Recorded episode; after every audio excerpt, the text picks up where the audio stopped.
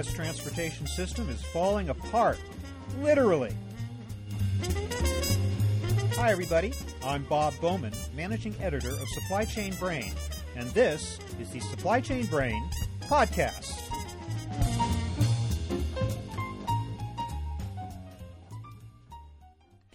The state of our infrastructure is, quote, terrible, unquote. So says my guest today, Richard Grant. He is a principal with Russell Corrosion Consultants. The name of his firm identifies the culprit corrosion. It's eating away at our highways, bridges, vehicles, ships, any place where you find metal. It's a combination of nature and human neglect, but whatever the reason, something has to be done, and soon. We'll hear Richard lay out the problem and propose an action plan for solving it. Or, as he puts it, how to shift our mindset from reactive to proactive.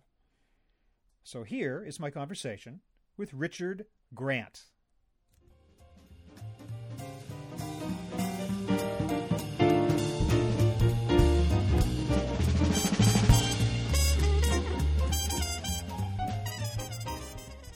Richard Grant, welcome to the program. Thank you. I'm glad to be here. Yeah, thanks for being with us. How bad is the problem of corrosion in the nation's infrastructure right now?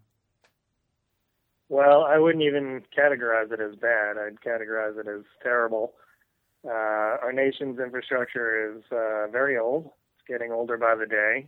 Uh, and corrosion is a process that uh, cannot be stopped. It naturally occurs. We can hope to mitigate it and plan uh, appropriately for it but it's taken its toll on our on our nation's infrastructure for sure. Where is the problem most acute? That's a great question. Uh, we see it across industry, quite frankly. Uh, we work with a significant amount of water and wastewater companies, uh, oil and gas firms, marine bridges, power plants, nuclear plants, uh, even solar and wind farms. Uh, it's it's taken its toll across the United States. Uh, corrosion knows no bounds. If it's metallic, uh, it's going to corrode. It's a matter of how accelerated that corrosion is. So we're talking bridges, obviously. Uh, what else exactly that would involve the heavy use of metal where corrosion would become a big issue? Well, you can uh, you can certainly just take a drive down any highway and see all the metal that uh, could be uh, corroding, as well as uh, buried infrastructure, uh, in addition to infrastructure that's um, placed in the water, you know, marine pilings and dolphins and, and such things like that. I think where it becomes a real issue is just uh, certainly age, uh, the environmental factors, you know, how affected it is by uh, by chlorides and salts, and uh, marine environment, for instance, is going to accelerate that corrosion process and then how effective we've been at designing mitigating solutions or taking care of uh, taking care of those assets that are that are out there. Have we already seen some of the consequences of this corrosion problem in terms of? I mean, obviously we've experienced collapsed bridges and some damage to our infrastructure over the last few years. Has any of that can any of that be laid at the door of corrosion? A significant amount can. We see it every day. I mean it just doesn't make the news. Uh, what we're trying to do is, you know, quite frankly, keep our clients out of the news for the work that we do. But you see it every day in terms of pipeline failures, in terms of gas line ruptures, in terms of buried infrastructure uh, failures, in terms of bridge collapses. Um, we see it every single day. A large part of what we do is uh, is analyze uh, either uh, failed infrastructure assets or assets that are imminently going to fail. How did we come to this state of affairs? Is it, as you say, just the natural, uh, the natural pull of nature that causes it to happen, or is it also through neglect of our infrastructure and failure to maintain it? Well, certainly it's both. It's not just the fact that we, you know, put something in the ground and and and leave it there. Uh, you know, there's there's a variety of factors that are in play here. One is just simply the age of our infrastructure. So, you know, we routinely dig up pipes from the early 1900s, sometimes the late 1800s. The design life of those assets, you know, that's not there for 150 years or 100 years. I mean, the design life of new things that are going in today typically 50 years. So we've already exceeded the design life of some of our buried infrastructure. Mm-hmm. So on the a, other side of that, we're not maintaining it properly. Are we really understanding the condition of those assets, the environmental conditions that they're in? And then thirdly, we've we've taxed it in terms of our population growth. When this infrastructure was originally installed, you know, we didn't have the population that we have now. We didn't have the existing or surrounding infrastructure, transit systems, cables, you know, power utility systems, roads, bridges, highways, et cetera, et cetera, that weren't there when they were initially installed. So we're we're taxing it in a variety of ways. Has the technology improved? I mean, how do you protect against corrosion today in ways we might not have had available to us years ago?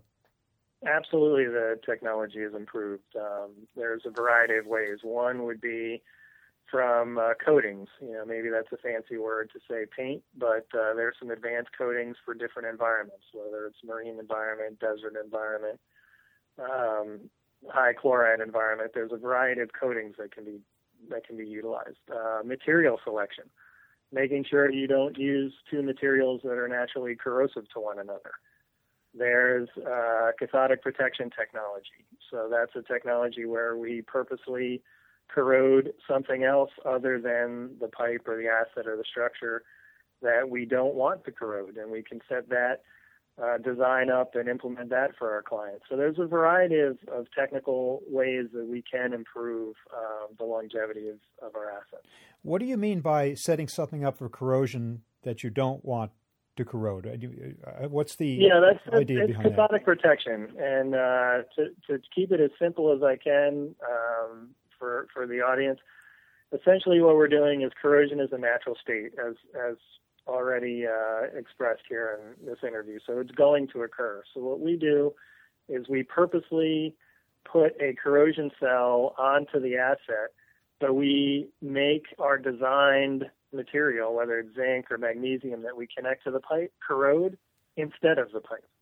So we're going to make something corrode, but we're just going to make something else other than the structure we're trying to protect corrode, and, and that's how we do it. Now, not to get too technical, and I do not have a technical understanding of this, but I do understand that the coating is an elect is electric conducting, that you have wires that run to the reinforcing steel at the core, that you generate some kind of AC power which creates like a layer of hydrogen molecules which inhibits corrosion. Is that accurate? How does that work?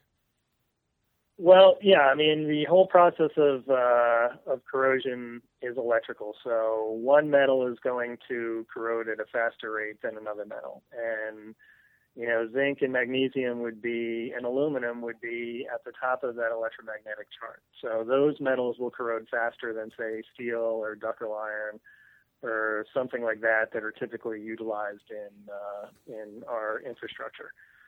So if we can connect magnesium or zinc to steel or ductile iron and set up that electrochemical process in a way that is designed to corrode the magnesium or zinc, that's essentially what we're doing.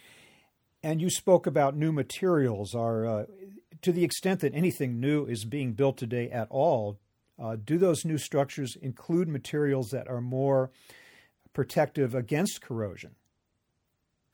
Well, that's that's a good question, and and the short answer is yes. The longer answer is we, we're trying to advise our clients on material um, connection. So we want to make sure that you know if they're using stainless steel bolts with ductile iron metal or et cetera, et cetera, whatever materials they're utilizing, it's never typically a singular material. We have to connect things, we have to weld things, we have to we have to bolt things together. So we want to ensure that we're either isolating those materials from one another, choosing the right materials that won't cause an advanced corrosion cell and uh, degrade the structure faster than uh, than is intended, or uh, put to, put a protective coating on it depending on the environment. So we're really trying to advise our clients on on the right material selection up front to avoid any issues that they may experience without them even realizing they're they're causing harm.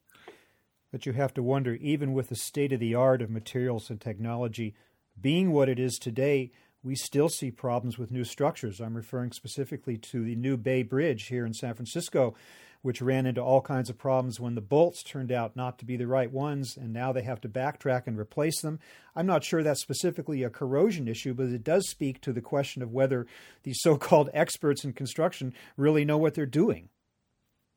Yeah, it does. I mean, I think uh, I don't really know the the specifics on the on the Bay Bridge bolts, but um, you know, material selection is critical. You know, we run across clients all the time that, you know, say, hey, you know, we've used the the latest stainless steel metals and and we're not really sure why this is going on. And and when we dig deeper, we realize that unintentionally maybe they connected those metals with another metal that uh, is causing an advanced corrosion cell and they didn't even know it, or it was unintended, or maybe they're using a general coating versus a marine specific coating that's needed for high chloride environments. Uh, there's a variety of things, and, and every detail counts when we're when we're trying to mitigate the effects of corrosion. Because, like I said, it's going to occur. It's not a hey, this will not occur. It will occur. It's a natural occurring state in the universe. So we've got to be smart on how we take that into account to prolong the design of what we're trying to, you know, put in place, whether it's a you know a bridge or a pipe. Doesn't matter. This may be an impossible question to answer because, as you point out, it depends on the environment and the exact location and type of project. But I'm wondering, given current technology and current construction techniques, the construction of something new today, like a bridge, how long could that be expected to last before corrosion becomes a serious problem, before maintenance needs to kick in? Well, it's a good question, and obviously, the sooner you can plan for maintenance, the better. And if you can take into account corrosion during the design design cycle in a proactive way rather than a reactive way of hey, look what's going on, we don't know why. Uh, you know, you're going to have a better outcome for what you're looking for. You know, marine environments are the harshest environments there there are in in uh, in the country, and we've got to pay particular attention to those in, in terms of our material selection, coating, and and if necessary, cathodic protection. So, you know, it's a project by project basis, but it's got to be taken into account. Is it an issue for ships as well?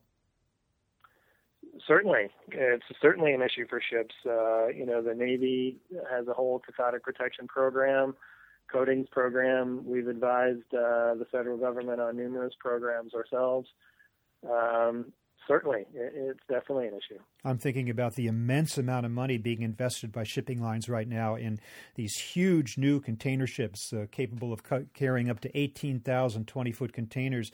These giant structures that I would assume or hope that the owners or the operators would build in some kind of corrosion maintenance sure. program into those ships. Is it your understanding that that's the case?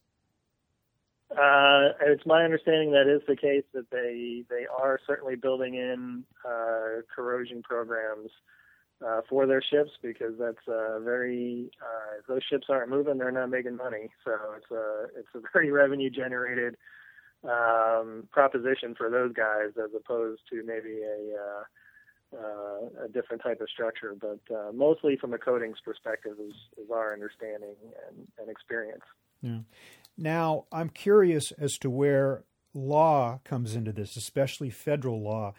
Which particular infrastructures are required to be corrosion protected and monitored by federal law? Well, it's a, it's a great question, and there's only one, and that's the oil and gas industry. Uh, that's the only industry that's regulated uh, by the Department of Transportation under DOT and that does require corrosion protection, corrosion design, and corrosion maintenance and surveys on um, oil and gas pipelines because of the catastrophic uh, um, occurrence that, that could happen if, if a failure occurs. That is an amazing statement. I had no no idea that uh, other structures, such as bridges, where certainly lives are at stake if something goes wrong, federal law doesn't come into play when it comes to corrosion monitoring on those structures. That's correct. It does not. Yeah. It does not. Is it your contention that it should? Absolutely. I mean, it should be. Uh, you know, the industries we work significantly in in the marine industry as well as water and wastewater utilities, buried infrastructure. So the the the cities and states and municipalities and owners are really doing that on a proactive basis. They realize the importance of it, the value of it. Um, we can take the lessons learned from the oil and gas industry and apply them to these other industries, but it's really they've got to find that budget in their capital planning process rather than plan for it because it's a law. Yeah. Who decides and regulates all other infrastructure that is not monitored? The owners themselves. Um, you know, the owners of uh, the utility or the water, the state and local water utilities, or whatever governing body owns the asset decides the uh, the ultimate budgets for those. Mm-hmm. And so, in the case of publicly owned structures or highways or the, or the like, it is an, an agency, a public agency, that is responsible for that. In, in effect, monitoring itself. Correct. That's exactly right. And are they are such agencies doing a good job of that now, or is there some oversight problem that needs to be They're, corrected? That's, that's another good question, and uh, there are some agencies that do a better job than others. Some that see the value of uh, of uh, doing the monitoring maintenance and going from a reactive mode to a proactive mode. And there are others that, you know, uh, will be more reactive. Hey, you know, unfortunately we've had a failure and now we're going to figure out what to do about, uh, about the condition of our, of our assets then. So it's it's a mix, and it's a mix all over the country.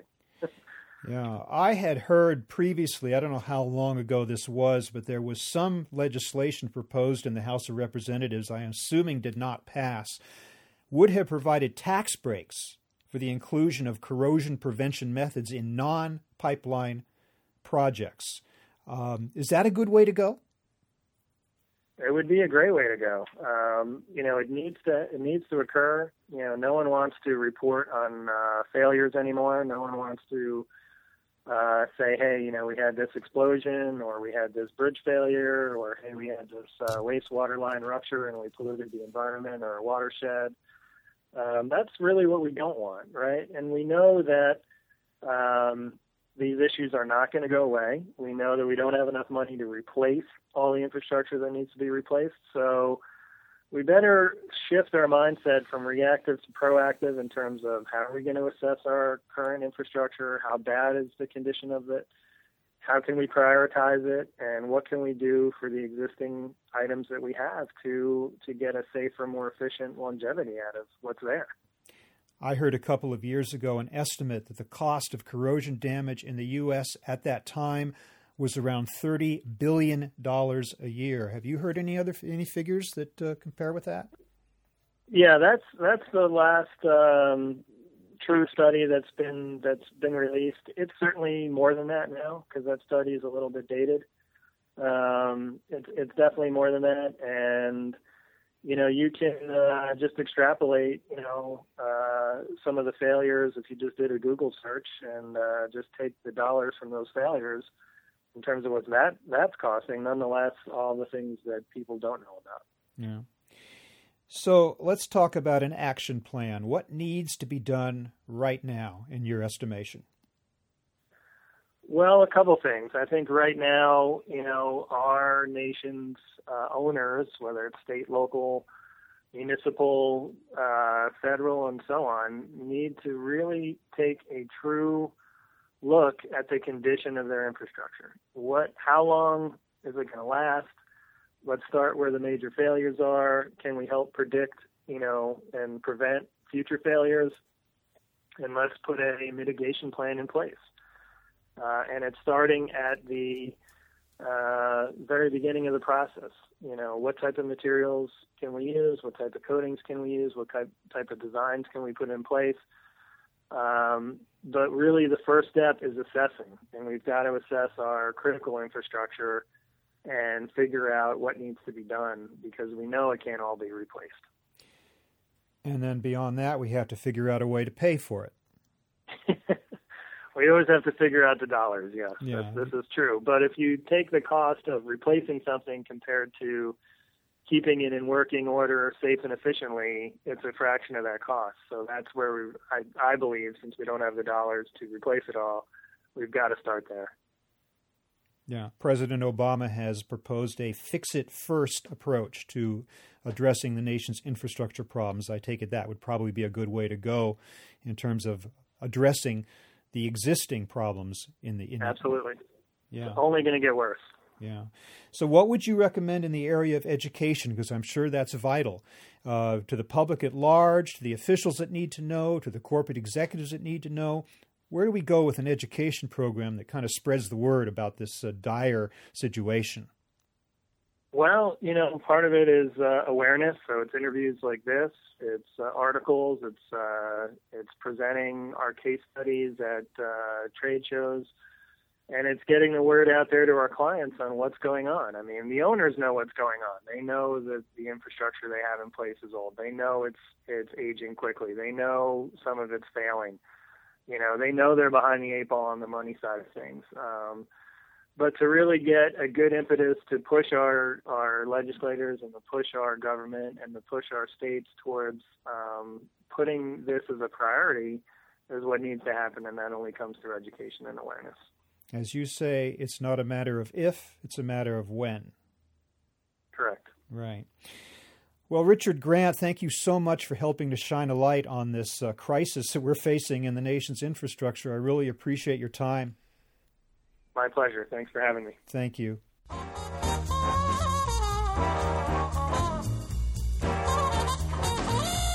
That was Richard Grant of Russell Corrosion Consultants. Hope you enjoyed the show. I'm Bob Bowman, managing editor of Supply Chain Brain. We're online at www.supplychainbrain.com, where we post a new episode of this podcast for streaming or downloading every Friday. You can also read my Think Tank blog, watch over 1,000 videos, and access all of our other content, including the digital edition of our magazine. Look for us on Facebook and LinkedIn, and follow us on Twitter at SCBrain.